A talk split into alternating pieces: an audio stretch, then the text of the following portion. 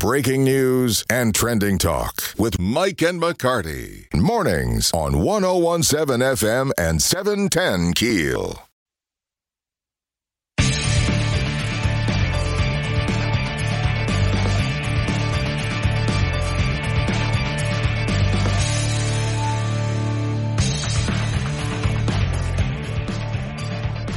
FM 710 Keel, Mike and McCarty, and on the Jack Spring Electric Newsmaker Hotline this morning, we are honored to have your honor, Shreveport Mayor Tom Arsenault, joining us. Good morning, Tom. Good morning. My first question is, a lot of people are not happy about these proposed changes to the upcoming Mardi Gras, the two large parades, Centaur and Gemini. What brought these changes about? How did this get started? Following the parade this year, our police department raised public safety issues. The fire department raised public safety issues about the way that the parades were handled and the way they went. And so we began meeting to determine ways to tighten up security. Are the contracts with Gemini and Centaur, are they current? Are they already expired? What's the status of the city's contract with those two crews? It's time to have a new contract. Okay. The three big proposals are... Yeah. Let's talk about some people may not understand what we're talking about. A 2:30 start for both Gemini and Centaur, starting them at the Stoner at Clyde Fant, and then there's some discussion about moving the date of the Centaur parade. Let's start with the earlier start, 2:30. That's so the parades are over by nightfall, I guess, correct? That's correct. Okay. Is that's at the request of the police department then? That's correct. Okay. The move to the Stoner boat launch start. Why is that necessary in your opinion? To reduce the number of police officers necessary to provide security. The route simply too long for them to man the whole route? It is. Okay. So the Shreveport Police Department is 140 officers short at the moment of being correct. Fully staffed. Who pays for the correct. Security for the parades? Is it not the crew?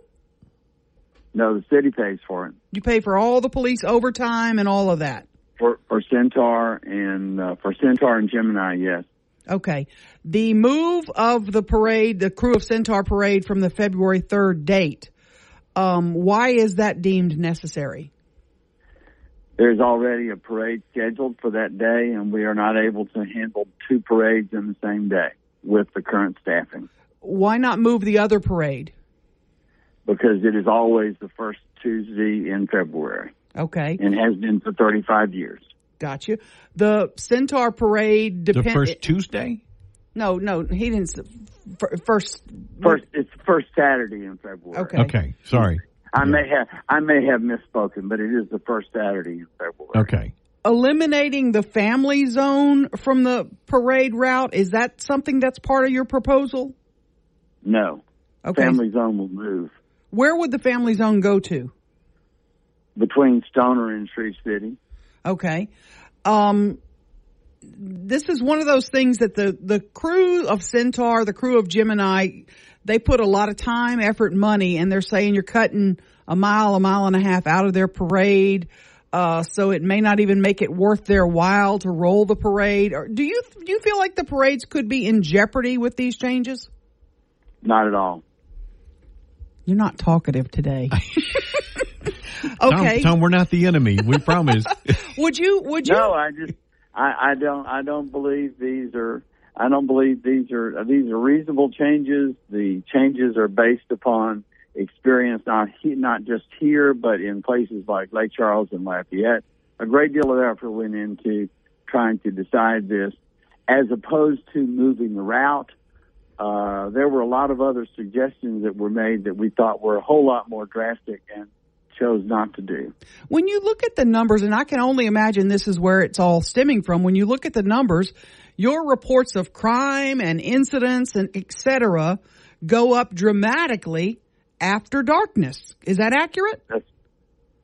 That's accurate. And part of that is because people begin setting up and frequently begin drinking very early in the day, and we would like to cut some of that out. If you, I know you're a lawyer and you may not want to answer this one, but if you had 140 officers on staff, you had a full staff, would we be talking about these changes today? The only change that I think we would be talking about if we had a fuller staff and really could staff this might be the shortening of the route. Is there a possibility of recruiting off-duty officers, officers from Bossier City, the sheriff's, I mean, obviously the sheriff's department is going to help, you know, other officers from other departments in the area? Is there, could we boost up our force that way? We would be delighted for Bossier City to help sponsor the parades by providing officers for the parades, but I don't see that happening. And we already use sheriffs to do it. So we do not see that as a viable option. What about using state troopers to come in to help? Is that an option, or are they too expensive? I know they charge more for their off-duty. We haven't examined that possibility, but I doubt that it is financially feasible. These are public safety issues. They're not financial issues. Okay. Will changes be proposed for other parades, Crew of Highland, any of the others? Or we're just talking Gemini and Centaur at this point? Some of the changes will apply to all the parades. Ah. Like I know Crew of Highland is a really large parade. Are there proposed changes for the Crew of Highland parade, which is usually on Sunday? There will be. It's a unique situation because it comes through neighborhoods, right?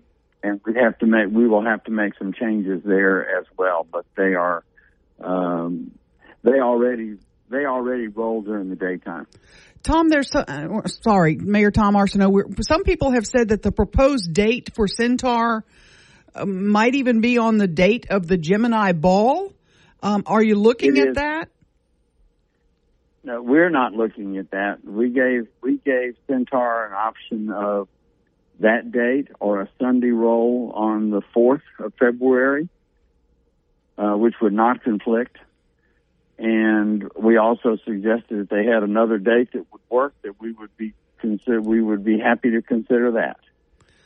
Okay. The other question is coming up is we're midway to Mardi Gras now. It's kind of late to be implementing these changes. How do you answer that? We were very deliberate in trying to figure out what we needed to do to protect the public, and that's the time that it took. And let's answer the bigger question, Mayor Arsenault. Is it better if both Shreveport and Bossier are participants in this parade and we use, you know, the Bossier Parkway and the Clyde Fant Parkway and we try to do a cooperative agreement down the road? Is that the best answer ultimately? It might be. My impression is that the city of Bossier City is not willing to host the parade. Now, I know years ago, the parade used to start, I think, at Pierre Bossier Mall and travel Airline Drive and Barksdale Boulevard and then come over the bridge. But then Bossier said, we don't want this lunacy anymore, and they put a stop to it. But from what I understand, is the current mayor, Tommy Chandler, amenable to hosting the parades again? I have not discussed that with Mayor Chandler. Would you? Do you think you might? I'm willing to enter into discussions. That's a much more major change in route that may be difficult. It may be that it would be better to have that discussion for 2025. Okay.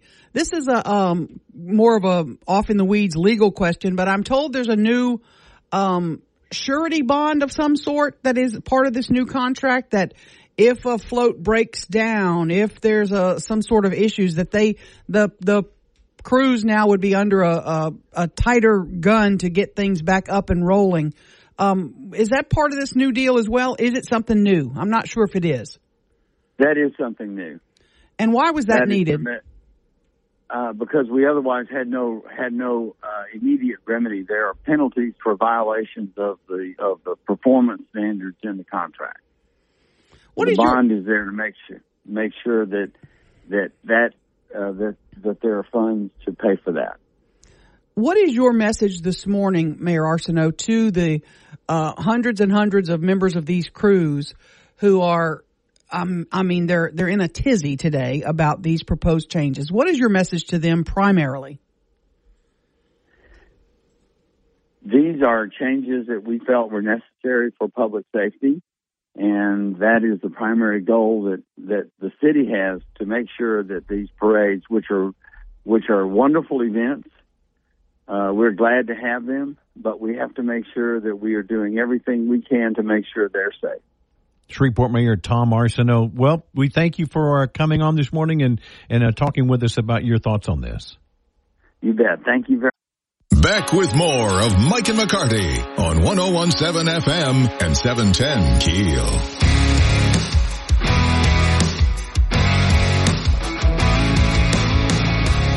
FM 17. I don't have to do that anymore, do I? No, you don't. You have the big boys guy talks like that. Mike is wandering the halls. Yeah. I think he just decided. He saw a squirrel in the hall run by. Mike, we're on the radio. You might want to wander down here. Big political week. It's qualifying for all the elections, and I think 3 candidates so far qualify. We're doing it like a radio show. You might want to join us if you don't mind. Reuben, I told you don't start if I'm not ready. You saw a squirrel run down the hall, Reuben, and I think he's chasing it out the door. But anyway, the qualifying for the election has started, and it wraps up tomorrow. And I can't. And please, if you are a Democrat, I'm just playing today. I'm having a little fun today, okay? Shawn Wilson, who was the head of DOTD for a long, long time, he qualified to run for governor, as expected. He's going to be probably the lone major Democratic contender in the race. And in his little speech after he qualified, I love that. He talked about why he was running, how important it was going to be for all residents of Louisiana, and then he made this little remark. Are you ready? This is a nice little jewel, a little nugget that we all will love forever. His choice of words is important here. Yeah, he might have chosen different words. Here he goes. I'll be a bridge builder. I'll be a bridge builder. I'll be a bridge builder. Okay. Unless you're the Jimmy Davis Bridge. Cha-ching! Where is that bridge? Bridge builder. Where? Wait. Is that too cruel? Are we being cruel? South Bossier, are we being cruel? South Shreveport, are we being cruel? I'll be a bridge builder. Oh. I'll be a bridge builder. Is this too cruel? Can we have some fun? Can we have a little bit of political fun?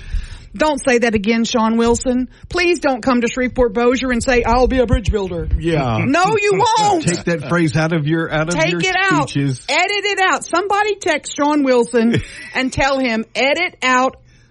I'll be a bridge builder. Yeah. Edit that out, Shawn Wilson. Anytime you're north of Alexandria.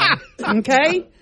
I don't even think I'd say it in Baton Rouge because they're waiting on the new bridge over the Mississippi River. I don't think I'd use that phrase. I'll be a bridge builder. No, you won't. No, you won't. Look, the history of the Jimmy Davis Bridge, because I've been doing this a minute, we put $25 million. We had it. The money was there, ready to go. We're going to redo the Jimmy Davis Bridge. We had a big contest. What color should it be? When's the last time you drove over the bridge? Oh, it's awful. It's absolutely awful. The truss work over the bridge is scary. But you remember the big contest we had? What color should it be? Oh, we all voted to paint it purple. Purple, yeah. This is 15 years ago, folks. Yeah. We were going to update the bridge and paint it purple. It was, and then but it then you just, had barn swallows. Then you had barn swallows, and then you had. I'll be a bridge builder. Yeah, that. How many times do you think we'll play that between now and the election? Oh, 100. I don't know. Pretty much any time we talk about it. What a great cut, too. We need to put it on the button bar over there, Reuben. Yeah. I'll be a bridge builder. Unless you're in South Bossier. Sorry. Oh, Lord. Mm. Well, we've got Ricky Bridges' response from the crew of Centaur to Mayor Tom Arsenault's comments about the proposed changes for Mardi Gras. Hear that coming up at 6:40. Back with more of Mike and McCarty on 101.7 FM and 710 Keel.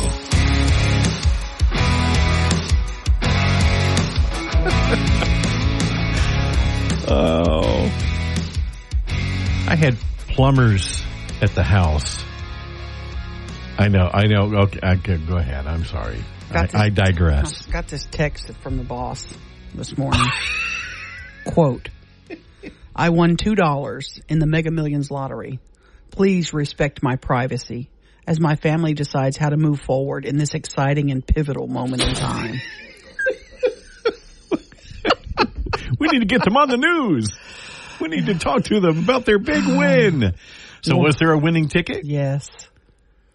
It wasn't you, obviously. No, it wasn't me. It was in Florida. $1.58 billion. One ticket. Wow.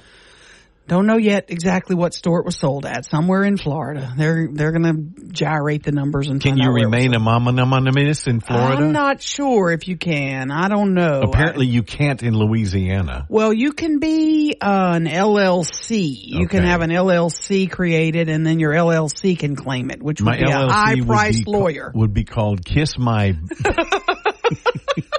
Incorporated. Yeah, exactly.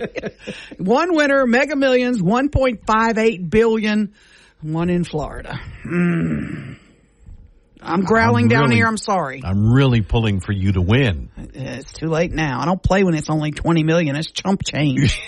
Who can live on that? Yeah, exactly. Come on. It's more trouble than it's worth. Oh, yeah. Mardi Gras changes, and how are folks reacting to it? Find out what the crew of Centaur thinks. Ricky Bridges talks to us next. What?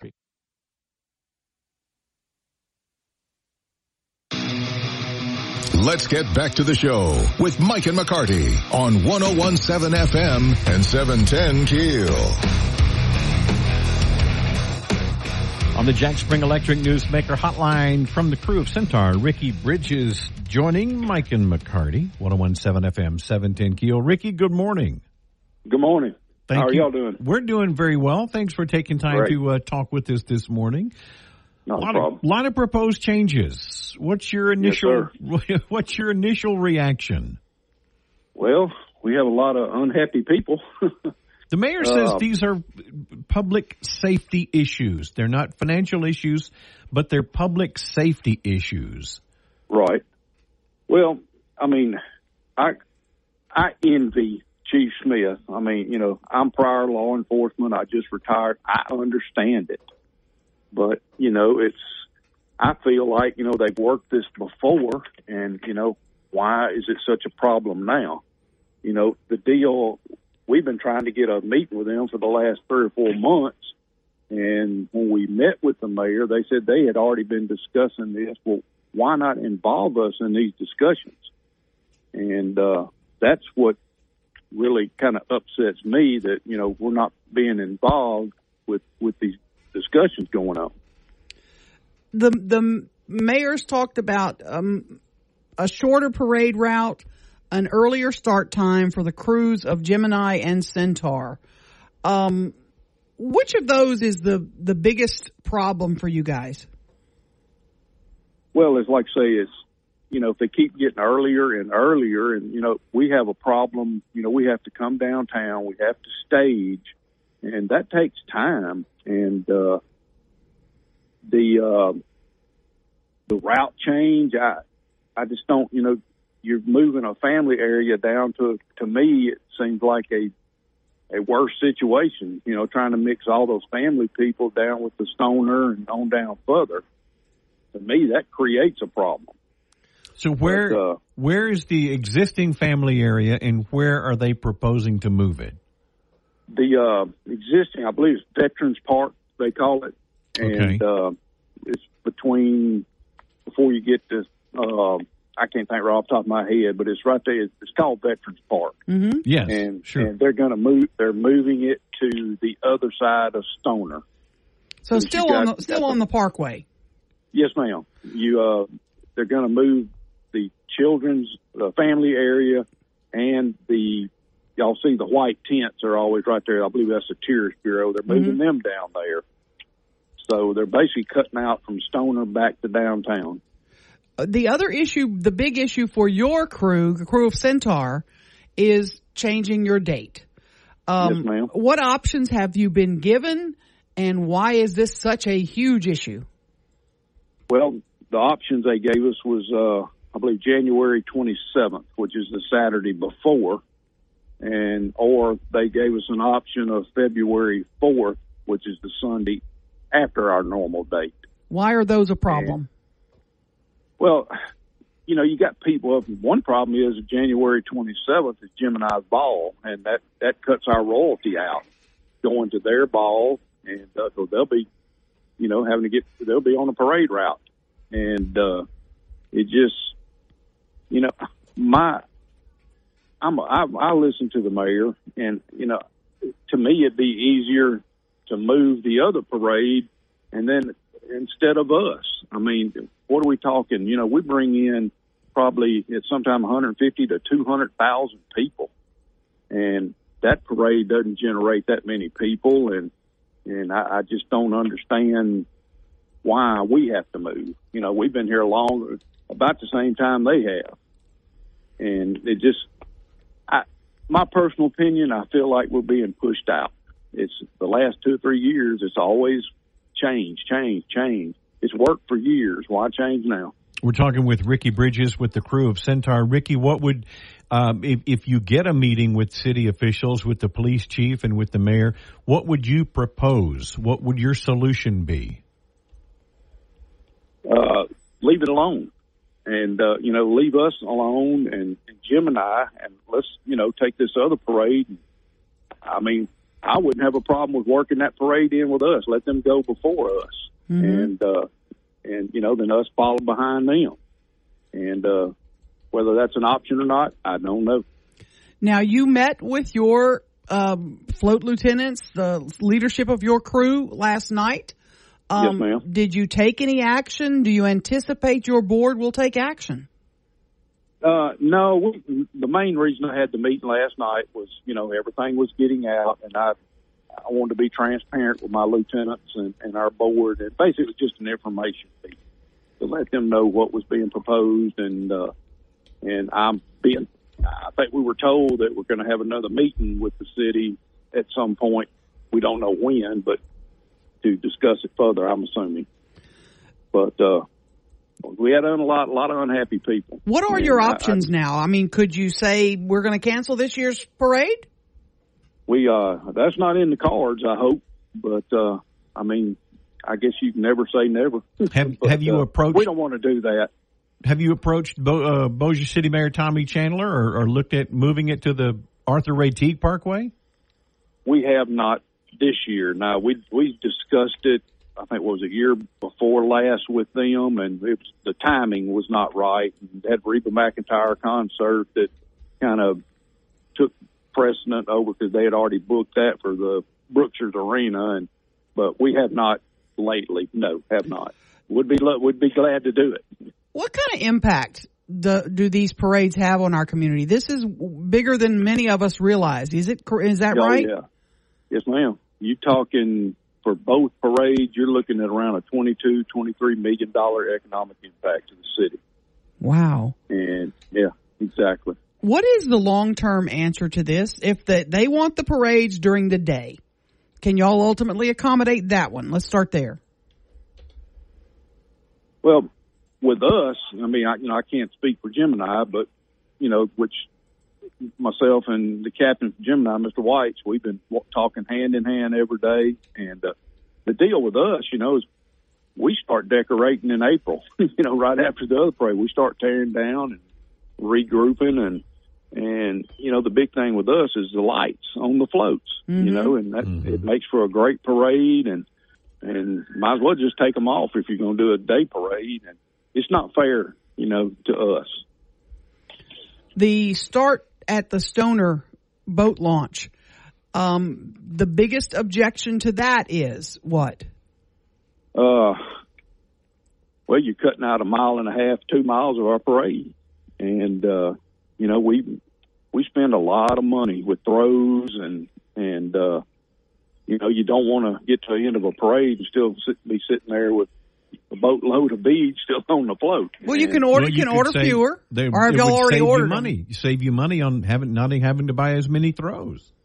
Well, we have a standard package that we, you know, the members get every year, and that it's we don't change that. But it, you know, there could be some give and take, mm-hmm. but it just seems like that, you know, every year now it's something.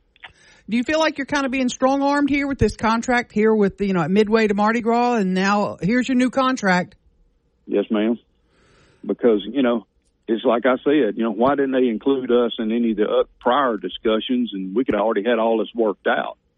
But, you know, they want to wait till, you know, we, like I said, we begged for a meeting for the last 2 or 3 months, and we kept getting put off, and now that we did have the meeting, you know, here it is August. You know, we're mm-hmm. already half, floats are already, you know, being worked on, and plans have already been made. Who from the parades was in the meeting last week with the mayor, the CAO, Shelley Ragel with SPAR, and the others? How many crew members were in that meeting? Just for Centaur, just myself and Brian Hammonds was with me, and then you had Mr. White's with Gemini and Patrick Gallagher, their parade person. That's the only crew members that was there. Mm-hmm. Did you feel like they weren't listening to y'all at all during that meeting? I think they listened, but I think they had it in their mind that this is what they wanted, and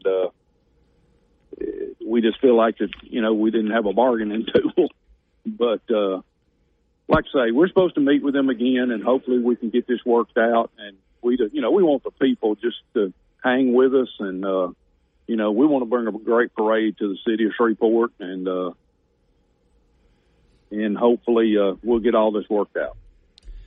Will your board be proposing any alternatives to what they have proposed? Any, let's compromise at a 3:00 start, or let's back it up to, I mean, are there some compromise measures y'all are looking at?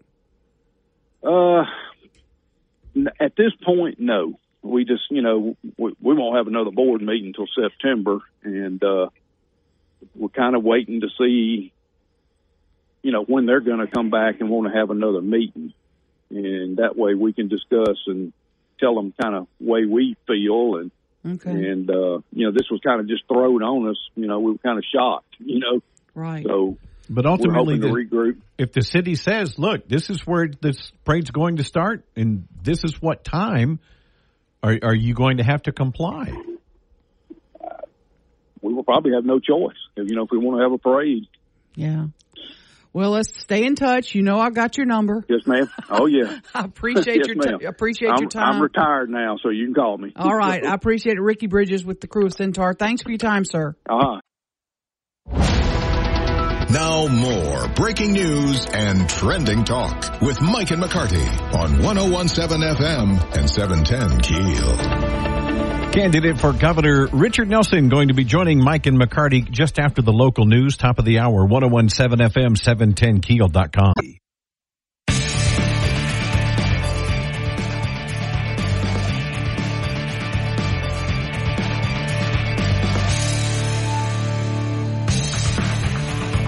One 1017 FM, 710 Keel. Mike and McCarty in studio with candidate for governor. It's Louisiana Representative Richard Nelson joining us. First of all, good morning, sir. Good morning. Thanks for having me. Yes, sir. Thanks for coming up strictly to do our show. We appreciate it. That is the only reason I drove all the way here. I know just it is.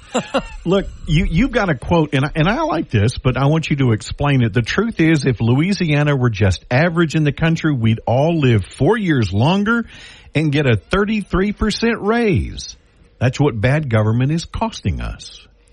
Yeah, so, you know, that's one of the taglines of my campaign, and it's really to show people, you know, what should we expect of our government? This is where we are, and, you know, that 4 years of your life and that 33% raise, that's just to be average, right? You know, I was valedictorian, Eagle Scout. I've never in my life aspired to be average, but I think that's something that we should at least expect. And, you know, the tragedy, especially, you know, folks in Shreveport, you drive 20 miles across the border into Texas, statistically, you become average. You get 3.5 years of your life back, and you get a 33% raise. And so, you know, I attribute that solely to the government that we have and the, you know, the problems that it causes for us, because there's no difference between the people in Shreveport, the people in Tyler. There's no difference between the people in Beaumont and the people in Lake Charles. It's really just the government that's the difference. And if you drive into Texas, you're going to pay no income tax. The roads are going to be better. It's going to be cleaner. And you want us to get there. Absolutely. And what's the path? That's my whole platform, essentially, is to let's look at the things that they do in Texas. Let's look at the things they do in Florida, the states that are really booming. They've grown 6 times faster than us in the last 10 years. And you can see that the income tax, the tax structure is a major piece of that. You know, we really have a structure of government, a tax structure that was built by Huey Long 100 years ago. And we are still struggling under that. I mean, you guys saw this in this last legislative session. You know, North Louisiana got creamed, basically as retaliation for our votes in the legislature. And that's the system that's been in place for 100 years, and that is what we have to change if we want things to be better. I think two of the biggest factors, A, education. I think that's the most important factor in growth, but also economic development. It's apparently not easy to do business with the state of Louisiana. What would you do to change that, to be able to bring industries in, to bring jobs to the state? How would you make it easier to do business? Sure. So, you know, education, like you said, is really important. I've done a lot of that in the legislature, especially on elementary literacy. I have little kids, so that's something that I care a lot about. But then I think on the economic development, I think what we do a lot is we essentially pay girls to date us, right? We say, move here and we'll give you $10 million. And what happens is they move, they'll stay here for 5 years or something until that $10 million is gone, and then they leave. And that's what we've seen over the last couple of decades. That's been the whole economic development, theory I think we've operated under. And when you look at states like Texas and other, other more competitive states, what they have is really a low tax structure that's predictable over time. And that's what companies are looking at. And so I think when you look at phasing out the income tax, when you look at reducing some of these rates, and also getting rid of the credits in the games that we play, where you have to hire a lobbyist to get some kind of credit from the tax. Nobody wants to play that game. They'd rather just have no corporate tax like Texas has, or just a low and predictable one like a lot of the other, conservative states have. No film tax credits? Oh, I don't like film tax credits. Why? No. Well, it's $180 million, and it goes to mostly out-of-state entities in California. But it creates jobs in Louisiana, folks would say. Every dollar you spend creates jobs. If I go and hire, 1,000 cops, that also creates jobs in Louisiana. And I think the benefits of that stay here in Louisiana as opposed to, going out of states. We've spent, I think it's $2 billion on the film industry, which is fine. I don't mind the film industry being here, but I don't want public money and taxpayer money to subsidize it, because I don't think we get the most bang for our buck. Tax credits to bring in Amazon, big companies like that. Against that too? Yeah, I don't think Amazon's the biggest company in the world almost. Why would we give our taxpayer money from the poorest state in the country to get them to build a warehouse to basically put all our local businesses out of business? It doesn't really make a lot of sense to me. They would build it anyway, whether or not we give them the money or not. So you're against Amazon opening in Shreveport. Is that what you just said? I'm against taxpayer-supported Amazon. Okay.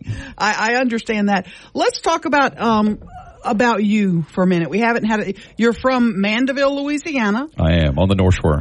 Married, 3 children? Yes. 3 boys, correct? 3 boys. How old are your youngsters? They're 9, 7, and 5. God bless you. God bless you. That's why God gives children to the young. Yeah, exactly. But your wife is from here and a graduate of Caddo Magnet High. Is that true? She is. So, people ask me all the time, how do I know you're not going to forget North Louisiana? Well, I'm married to North Louisiana. That's how I can't forget it. So she's got family here still? Yeah, her mom and some of her relatives still live here in Shreveport. Some of the big issues in our area are Jimmy Davis Bridge. The I-49 inner city connector. I have sat in rooms with many a gubernatorial candidate, many a transportation expert, and we're going to get that done. What makes you different? Are you just going to spew me some more blah, blah, blah? No, I mean, I think that, honestly, I have a different focus on North Louisiana. I think, it's probably one of the greatest opportunities our state has is in North Louisiana. There's not like I've said, there's not a lot of difference between North Louisiana and East Texas. And you can see East Texas is booming. And I think if you have very similar, you know, government structure here, I think that you'll see the same kind of growth in North Louisiana. And I think fixing some of those big infrastructure projects like the Jimmy Davis Bridge, like the I-49 connector, really lets those things really take off. And so I would focus on getting those done. I mean, honestly, there's a ton of infrastructure projects in South Louisiana that have been done over time, and North Louisiana just kind of gets left out. And that's every year. I think Shreveport in particular is poised to be. We are in such an advantageous geographic position. East-west, Dallas to Atlanta, and then points beyond, north-south, you know, heading to Chicago. I mean, we're not taking advantage of the opportunities that we have. Absolutely. And I think that, you know, in a new and diverse economy in the state of Louisiana, I think North Louisiana is probably the best position to take advantage of that.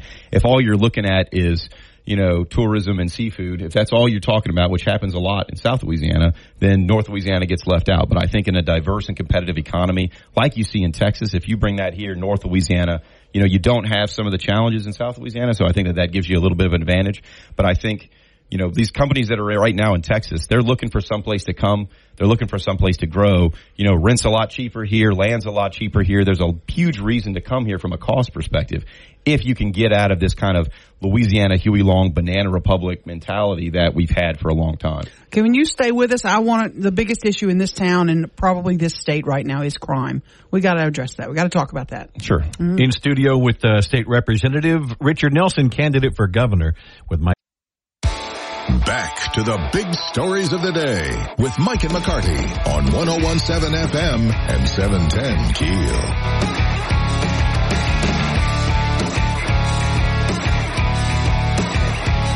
We are in studio with Louisiana State Representative Richard Nelson, candidate for gubernatorial candidate, my favorite word. You haven't qualified yet. You're doing that when? Thursday. Okay. Yeah, I've been up here in North Louisiana. Okay.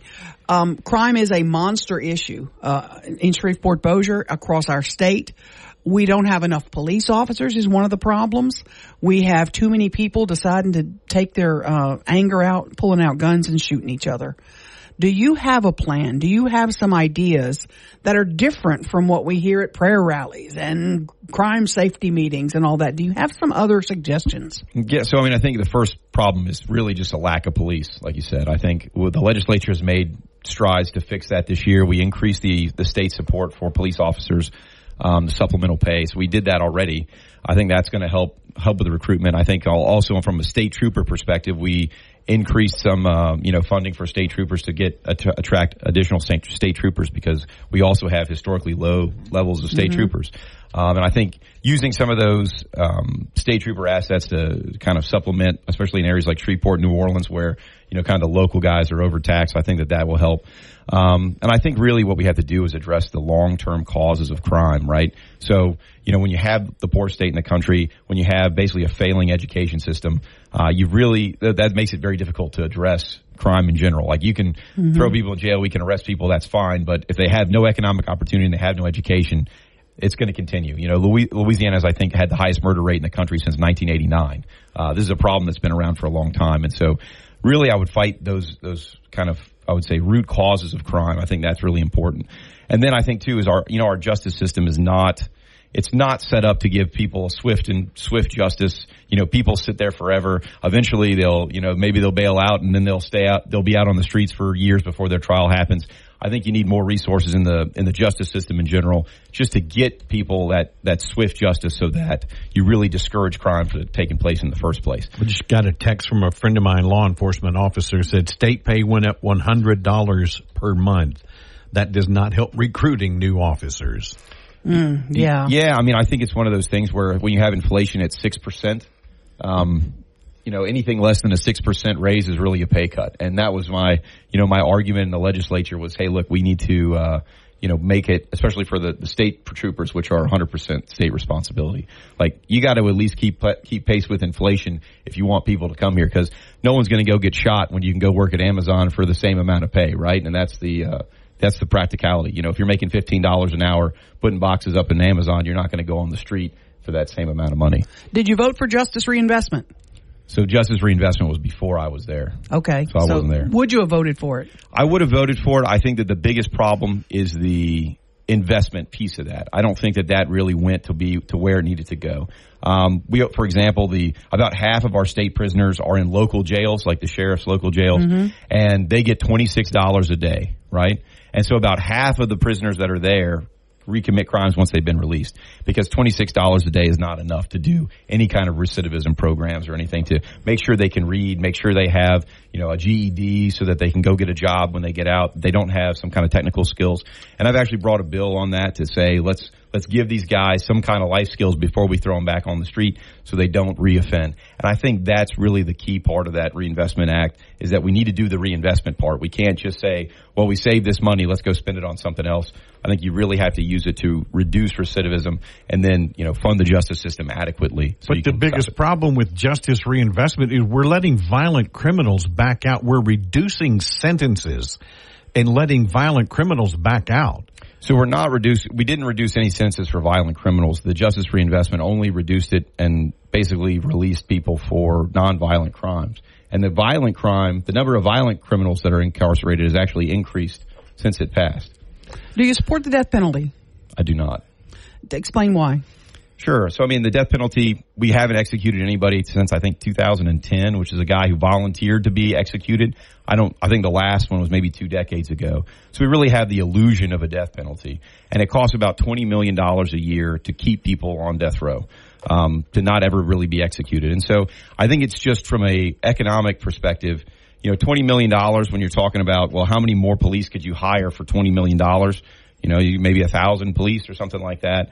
And the deterrent effect, I think life in prison is just as big of a deterrent to commit any of these crimes as the death penalty.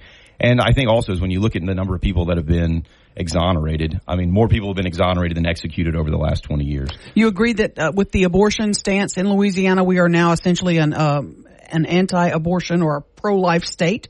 Do you agree with that? So yeah, so I'm pro-life. I think that being against the death penalty is consistent with that. I do believe in exceptions for rape and incest. That's a kind of a difference between me and some of the other candidates and kind of our existing law. But I am pro-life, and I think that that's the right way to go. Tell folks again about Richard Nelson, candidate for governor. You're going to qualify on Thursday. You're from where? A little bit of your background real quick. Sure. So, you know, grew up in Mandeville. I was valedictorian at Mandeville High, was an Eagle Scout. I got 2 degrees from LSU. Biological engineering and law, graduated in the top of my class, joined the Foreign Service at the State Department, spent 7 years as a diplomat and security officer going all around the world, basically protecting embassies from terrorism and espionage. Lived in Washington, D.C., Germany, and the former Soviet Republic of Georgia. Managed a bunch of projects in Afghanistan, Iraq, and Pakistan, all great vacation spots like that. And then came home, wanted to start having kids, decided to come home and raise them here in Louisiana, and wanted to be part of the solution. So I ran for the legislature, got elected, and I've been fighting these big battles ever since. Now, we had a message on the Shreveport Security Systems message board. You're not doing any public speaking today while you're in town. Is that correct? No. So there's no place somebody can go hear you speak today. I think we're speaking to the Bienville police jury. I don't know if that's it's an open meeting. It's an open meeting. You can go hear my pitch there if you want to drive out. But let us know if you're doing any kind of like Rotary Club speeches or anything, because people want to come out and meet you and hear you. Thanks for coming in. Thank you, Nelson, candidate for governor. Thank you, sir. Appreciate it. Stay safe. Back with more of Mike and McCarty on 101.7 FM and 710 Keel. New details on Diamond Jacks or something like that. Mike and McCarty, we've got Ronnie Johns, Louisiana Gaming Board Chairman, going to join us after the break. 101.7 FM, 710. Let's get back to the show with Mike and McCarty on 101.7 FM and 710 Keel.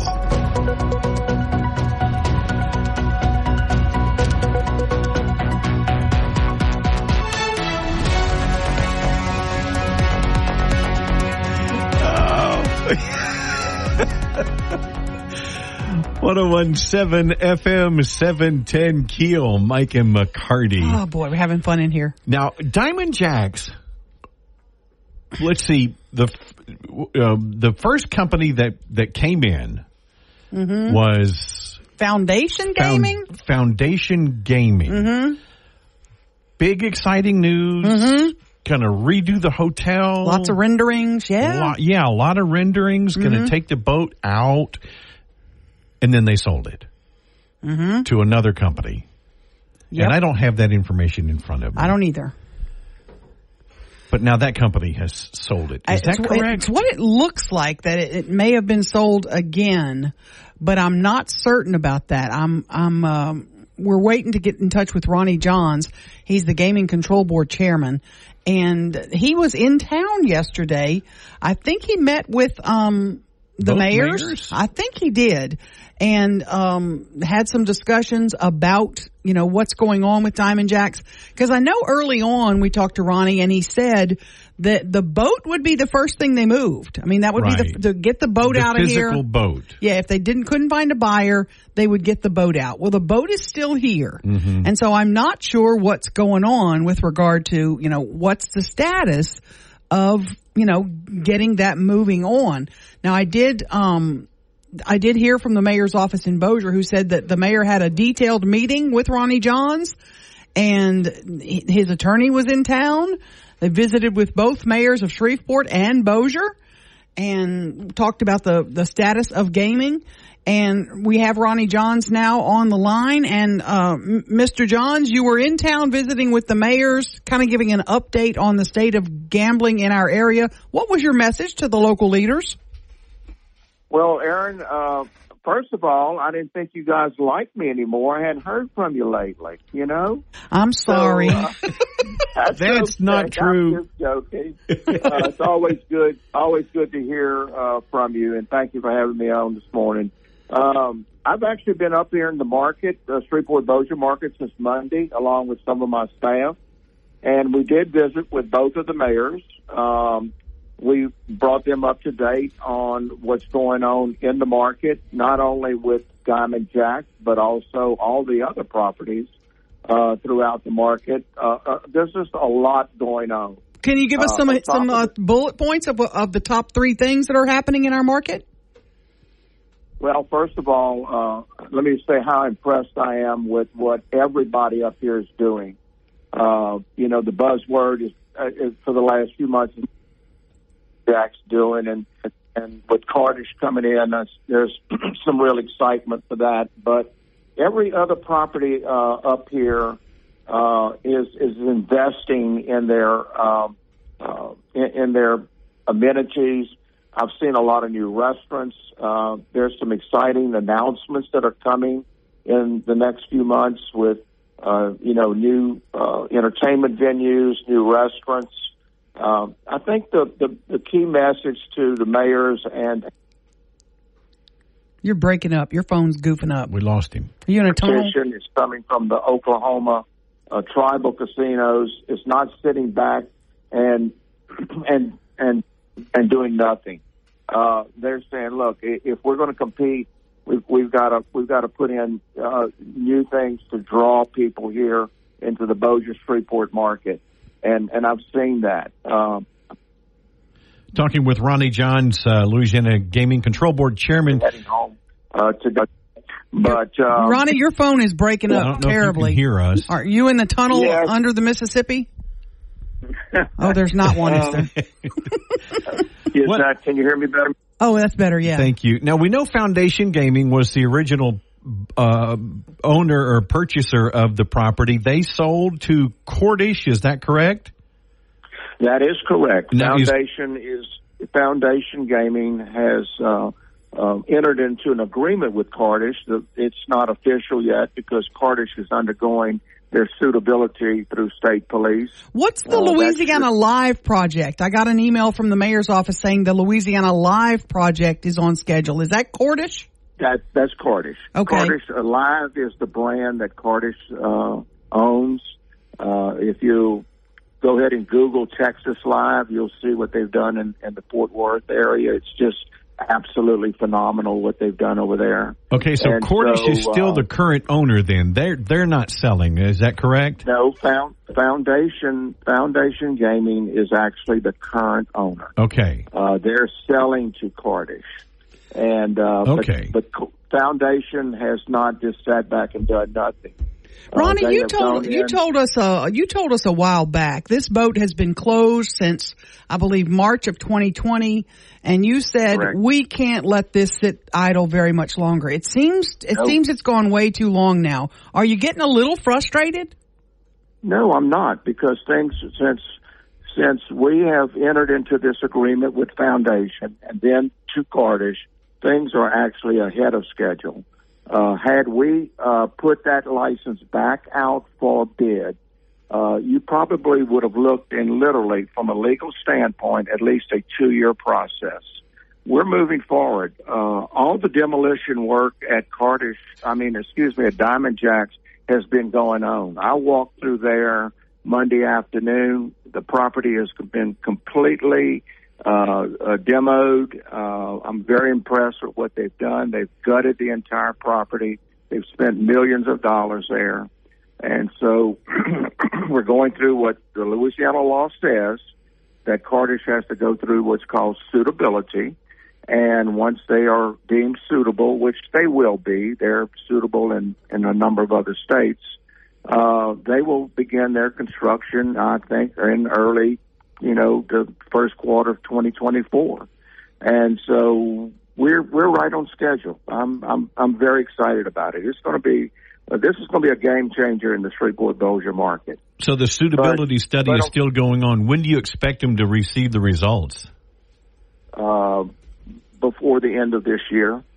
And when this new facility is up and going, it's going to be essentially a new hotel, a new land-based casino, correct?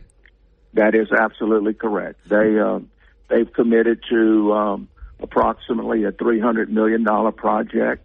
You never know as they get into it. It could be more than that. That'll be up to them. But it's going to be an entirely new property. As I understand, the boat has been sold. It will be scrapped. They'll have to dismantle it to get it out of where it's at. Who bought it, Ronnie? I have no idea. Okay. Some scrap company. Okay. It's a scrap company. Gotcha. The boat is not usable. Right. Let me ask you this, too, because we earlier talked about the gaming space this boat will have. It won't even be a boat anymore, this casino. It's going to be twice as much gaming space than any other casino in our market. Am I still right about that? I think I can't say it's going to be twice as big. It's going to be large. It's going to be spread out. It's going to be new. Totally land-based. It will be the first true land-based property up in Bossier Shreveport. You walk into Margaritaville, it looks like it's land-based. Technically, it's not, because it's built on barges. Mm-hmm. It's a single-floor casino. It's very nice. And by the way, I'm very impressed with what Margaritaville is doing. Mm-hmm. They're doing a tremendous amount of work out there, and you're going to see some new restaurants, some new entertainment venues. I know they just opened Drago's up over there. Horseshoe has done a lot of stuff. Look, the entire market is investing in their properties up here. The racetrack, been out the racetrack yesterday. Very impressed with what they're doing. And they've got some exciting announcements that are coming on some new venues out at the racetrack. So, anyway, it's been a great trip. Something that we wanted to put our eyes on and visit with these people and see what we can do to help them help grow the market here. That's kind of where we are. Great news. Great news. Well, sounds like some exciting things coming. That's good. Yeah, it is, and it's an investment in the property. You're going to see. More employees coming in. I have no doubt that the Diamond Jacks or the Cordish, I don't know exactly what they're going to name it, but probably will be live, some type of a... Well, I'm glad that's still on track, because that's exciting. I'm glad the live brand is still on track, because it's definitely on track, and it's right on time, and they're not behind schedule. And stop and think about it. The quicker they open that property, the quicker that money starts coming in instead of going out. Absolutely. And when you're spending $300 million, you better have some revenue starting to come in as quickly as possible. So these guys know what they're doing. They're a 110-year-old company. They're still family-owned. They're one of the major entertainment venue operators in the entire country. And I think Bossier Shreveport is really, really fortunate to have them coming into this market. Ronnie Johns, Gaming Control Board Chairman. Thank you, my friend. Appreciate your time. 101.7 FM. Now more breaking news and trending talk with Mike and McCarty on 101.7 FM and 710 Keel.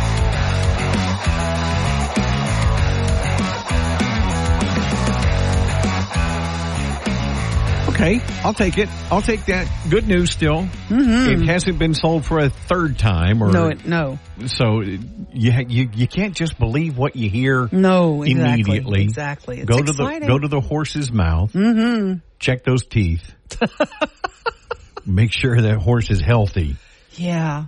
So Diamond Jacks still on track. Mm-hmm. With Cordish Gaming, and they're still undergoing their feasibility, suitability study. Going to be a Louisiana Live property, which is kind of cool. That's kind of cool. From what I understand, the Live brand, which is over in Fort Worth, with the Texas Rangers.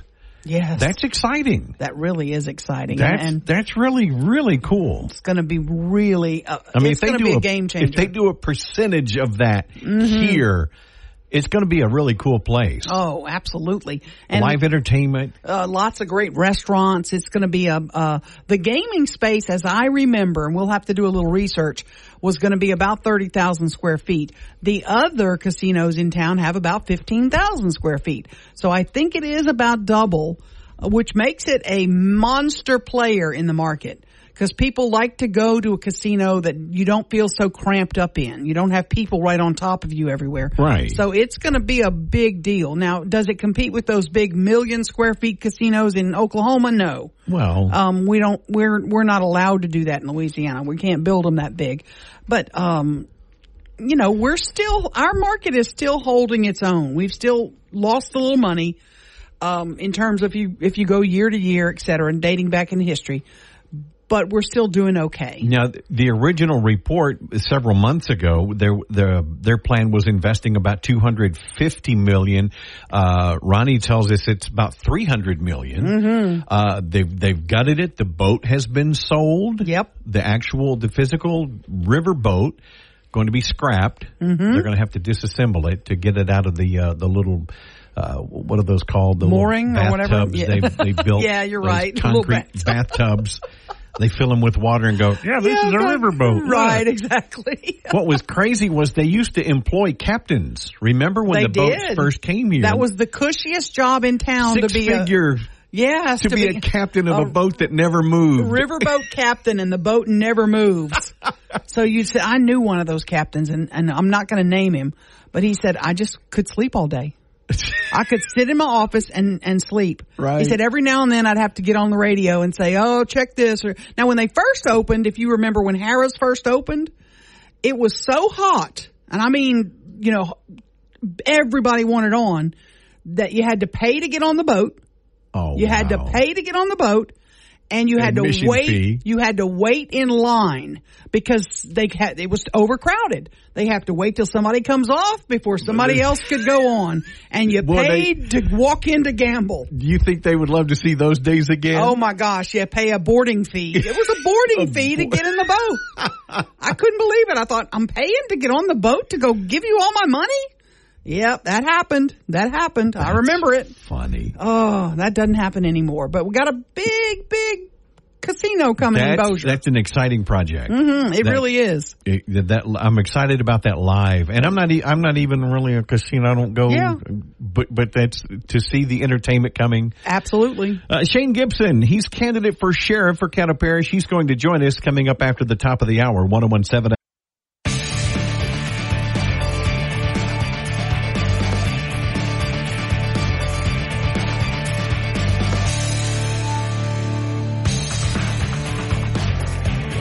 101.7 FM, 710 Keel. Mike and McCarty in studio with Greenwood Police Chief Shane Gibson, candidate for Sheriff of Caddo Parish. Good morning, sir. Good morning. Pull that real close to you there. There we go. Good morning. Thank y'all for having me. Thank you for coming in. Now, you're police chief in Greenwood now, but Aaron said, oh, he's got a lot of coppery experience. Coppery's a word. Coppery, yeah. A lot of professional coppery experience. Tell us a little bit about Shane Gibson and some of your experience. Well, first off, my name's Shane Gibson. I started my law enforcement career in 1995 as a state park ranger out at Lake Bistineau State Park. 3 days after our firstborn child. My son was born on a Friday. I started my law enforcement career on a Monday. My wife and I got married in 1994. Been married ever since. We've got another child that's 24 and working from home, still living at home with us. The oldest is in grad school in Illinois. Grew up in Bossier. Graduated from Airline High School in 1992. Went through the police academy in Bossier Parish at the old Bossier Parish Community College Criminal Justice Institute. Spent about 2 years at Lake Bistineau, moved over to LSU Med Center and stayed over at LSU Med Center for about 3 years. I started working in Greenwood part-time in late 1999. I got on full-time with the Greenwood Police Department in May of 2000. You've been there over 20 years. Yes, sir. Look at me using that Northwood map. There you go. I've worked patrol. I've worked investigations. I was the first detective that Greenwood ever had. We currently don't have one right now, but I was the first one we had back in about 2002, 2003. I worked my way up through the ranks as a sergeant, a lieutenant. Got appointed to police chief after Chief Searcy retired in 2014, and I've been going ever since as police chief. I'm the president of the North District of the Louisiana Association of Chiefs of Police, which covers 20 parishes from Texas state line to the Mississippi state line. I serve on the governor's DWI and vehicular homicide task force. So you're buddies with John Bel Edwards? I've never met the man. Okay. Are you Democrat or Republican? I'm Republican. Okay. Greenwood Police Department running the Caddo Sheriff's Office is a pretty big leap. You would admit. Oh, yes, ma'am. It's a huge leap. At Greenwood, we've built a group of, I've got 10 officers counting me. I've got a secretary, and then I've got one part-time officer. So I guess there's 11 officers counting me now. I've got a little over $1 million budget. That wouldn't run a section of the sheriff's office. I know that. But I built a good team. The team's hardworking. They're dedicated. They step up and do what they need to do. The community loves them. They interact with the community. They've got good relationships throughout the community. Throughout law enforcement, we've built a really good network. We've built a really good reputation with the surrounding law enforcement agencies. When I first came to work out there in 99 and 2000, I mean, we pretty much wrote speeding tickets. That's what we did. That's not what we do anymore. We don't do much of that anymore because, there's not time, and the officers are doing investigations and working cases. And what kind of crime problem do you have in Greenwood? We make a lot of DWI arrests. I've got one of the very few drug recognition experts in the area that's working on my department. Seeing a lot more drug impairment than we are from alcohol impairment now. We've got the domestic violence. We've got a little bit of drug problem. Well, congratulations. You're growing just like Shreveport. Well, we're trying to keep a lid on it. Yeah. Now, Caddo Parish Sheriff Steve Prater told us in this room not too long ago, his actual job is not as much policing, if you will, patrol. He said, I didn't know anything about running a jail. He said the bulk of his officers are, they work at deputies. They work at the jail. Yes, sir. Very few of his deputies do patrol. They serve warrants. There's a lot of other things. how are you prepared to step in? Like Aaron said, this is a huge leap. It is a huge leap. And luckily for whoever takes it, whoever wins this race, Sheriff Prater has built a good organization. There's good people in place that are nobody should move. You've got people that their careers have been in CCC. You've got people that most of their careers have been on the road. You've got the civil department that's serving the subpoenas and the paperwork.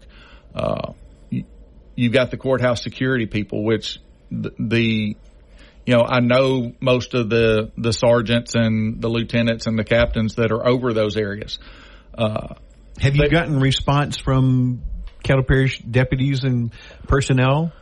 I've gotten a lot of response from some deputies. Obviously, a lot of them are very concerned about this election. They're wondering if they're going to have a job come July 1st.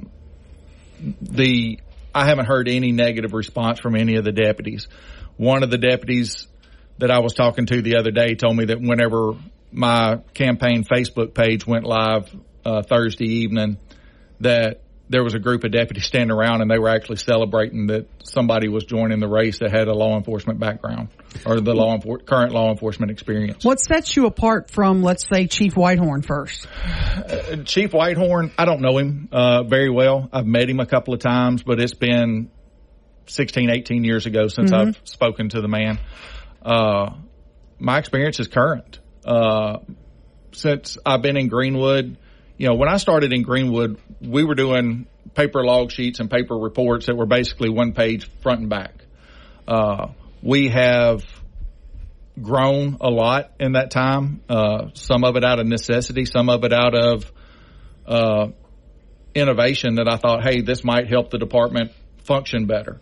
Like we've got a program now that it's run through LLETS, which is where we run the license plates and the driver's license and warrants and all that stuff. But it'll actually give you a picture of the person that you're on the side of the road with.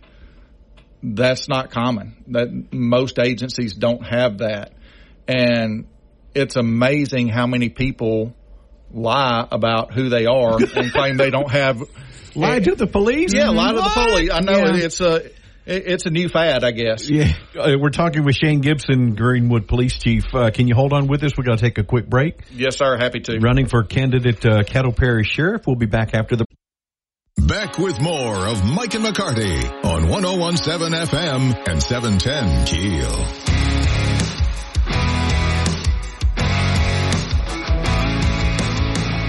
We're in studio with Greenwood Police Chief Shane Gibson, candidate for Caddo Parish Sheriff. What sets you apart, Shane, from Caddo Sheriff Steve Prater endorsed candidate John Nicholson, former city councilman? Well, Mr. Nicholson, I've never met in my life. I know that he's an attorney that the sheriff has endorsed.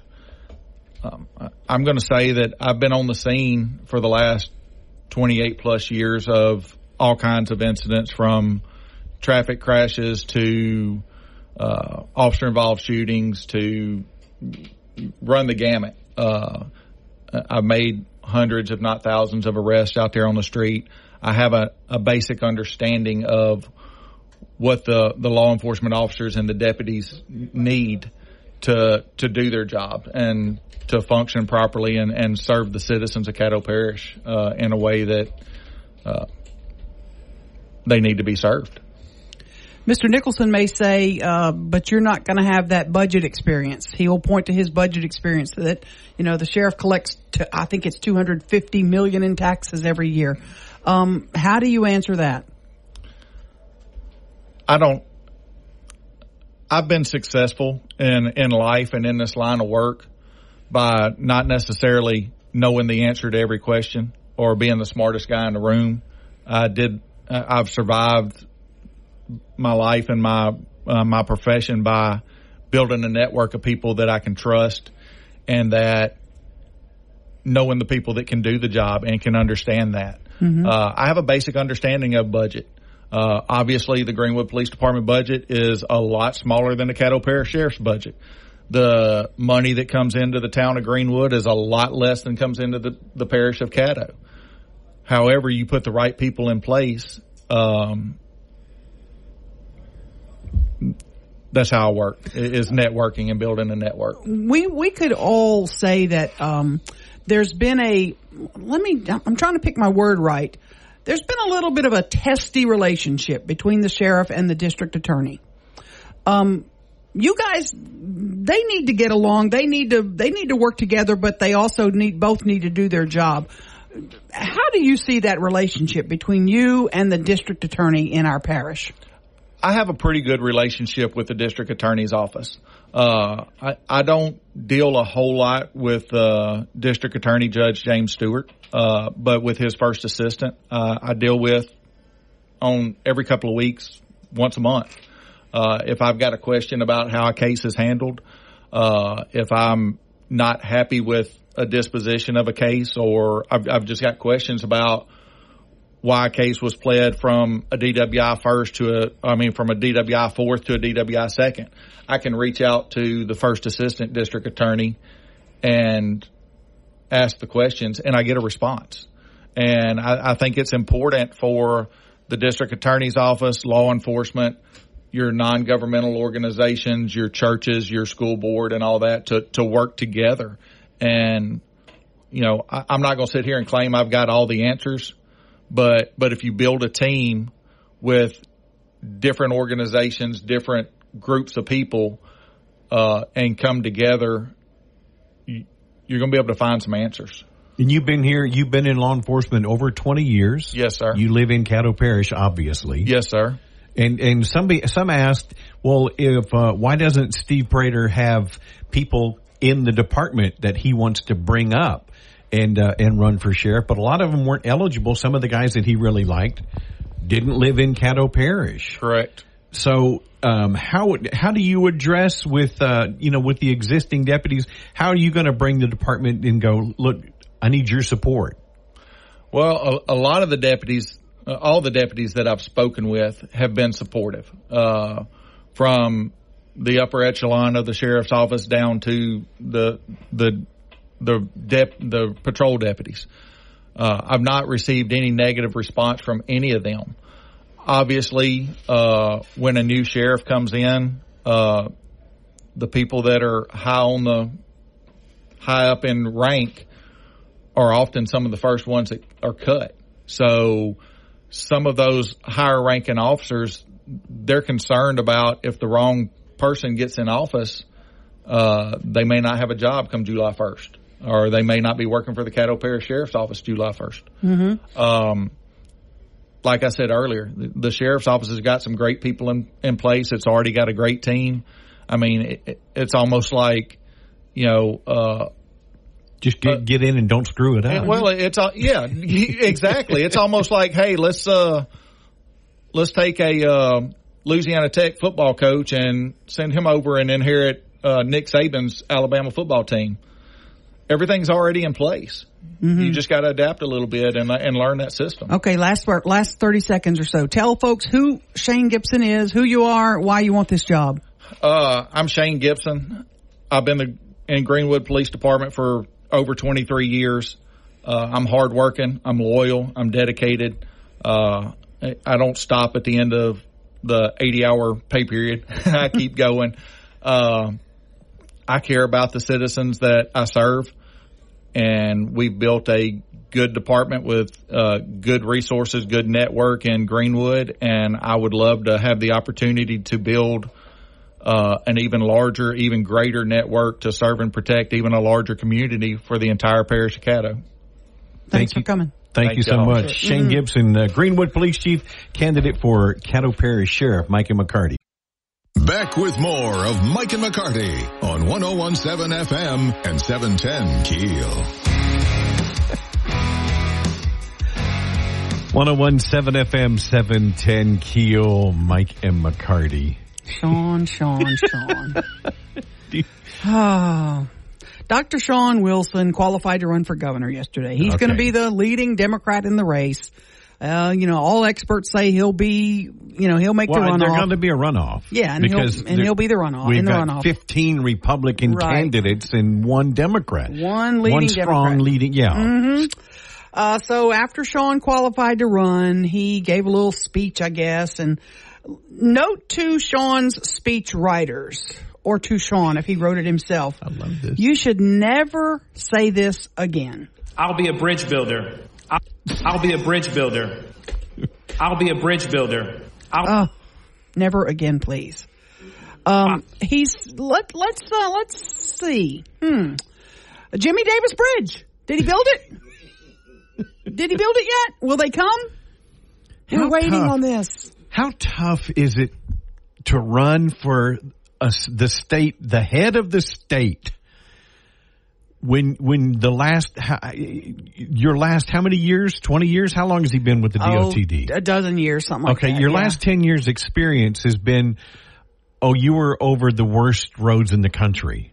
Yeah, that was your job. Mm-hmm, yeah. And we have the worst roads in the country. But he improved our roads from a D- to a D+. Okay, run with that.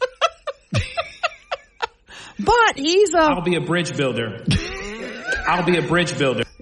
What bridge? What bridge? How many bridges have you built? Have you seen Jimmy Davis? Yeah.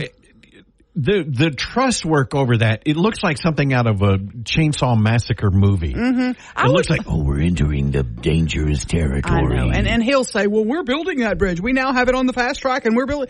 Oh, my God, it was on the slow track for 100 years under you. Yeah. And now you got it on the fast track.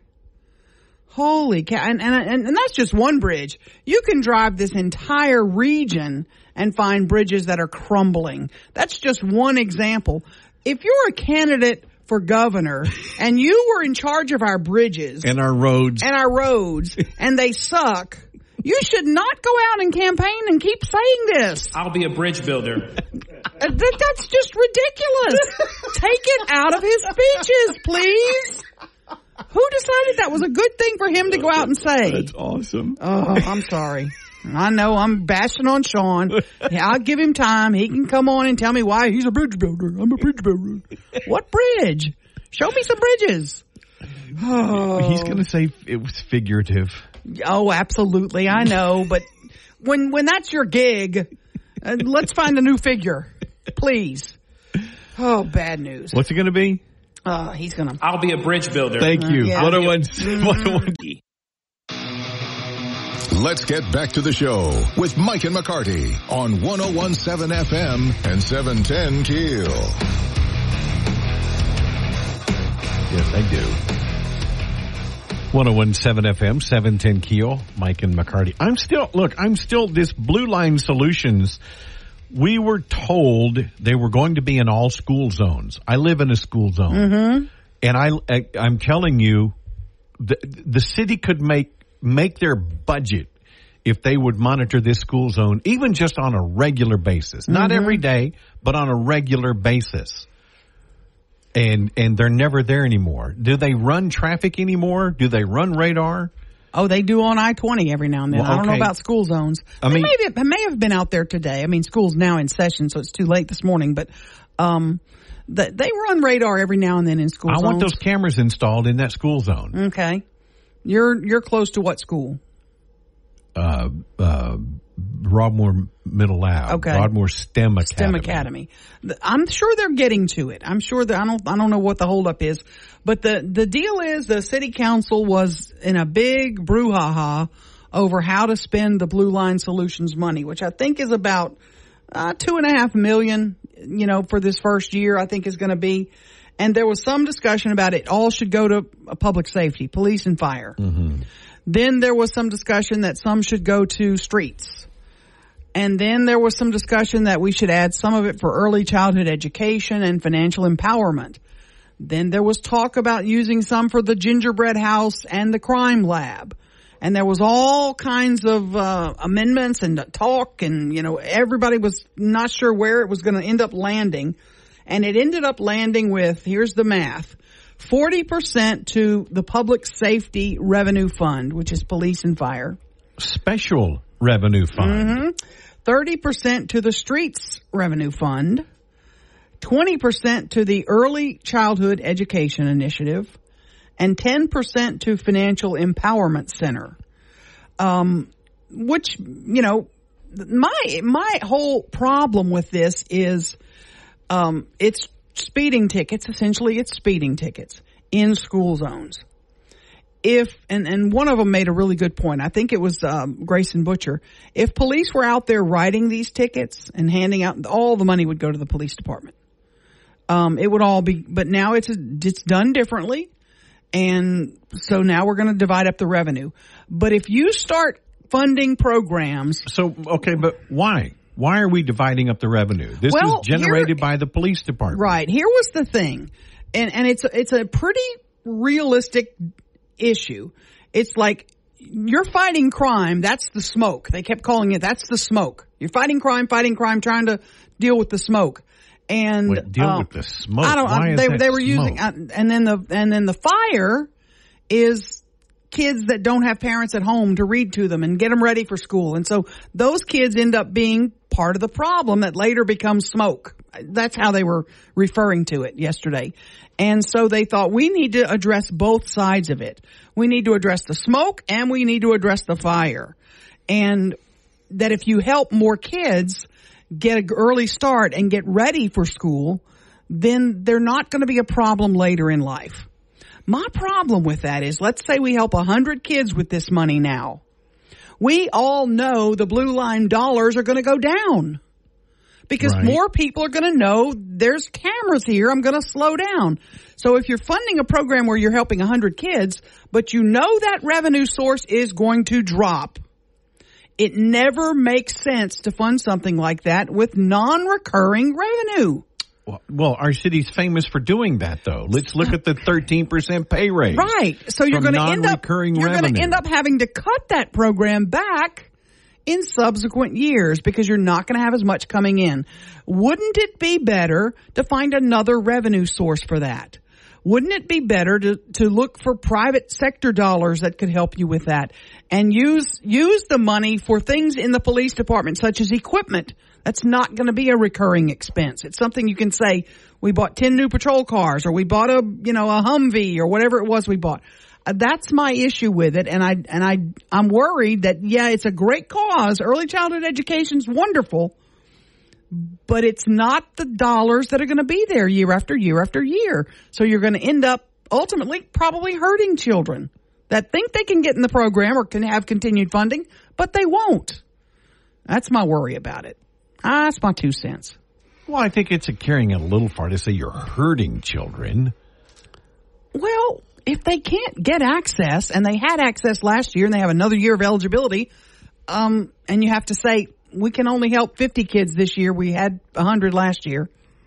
What are those parents going to do? They're not going to be able to afford it. I don't know. I'm a little worried about using non-recurring revenue for recurring expenses. Mike and McCarty, 101.7 FM, 710. Now more breaking news and trending talk with Mike and McCarty on 101.7 FM and 710 Keel.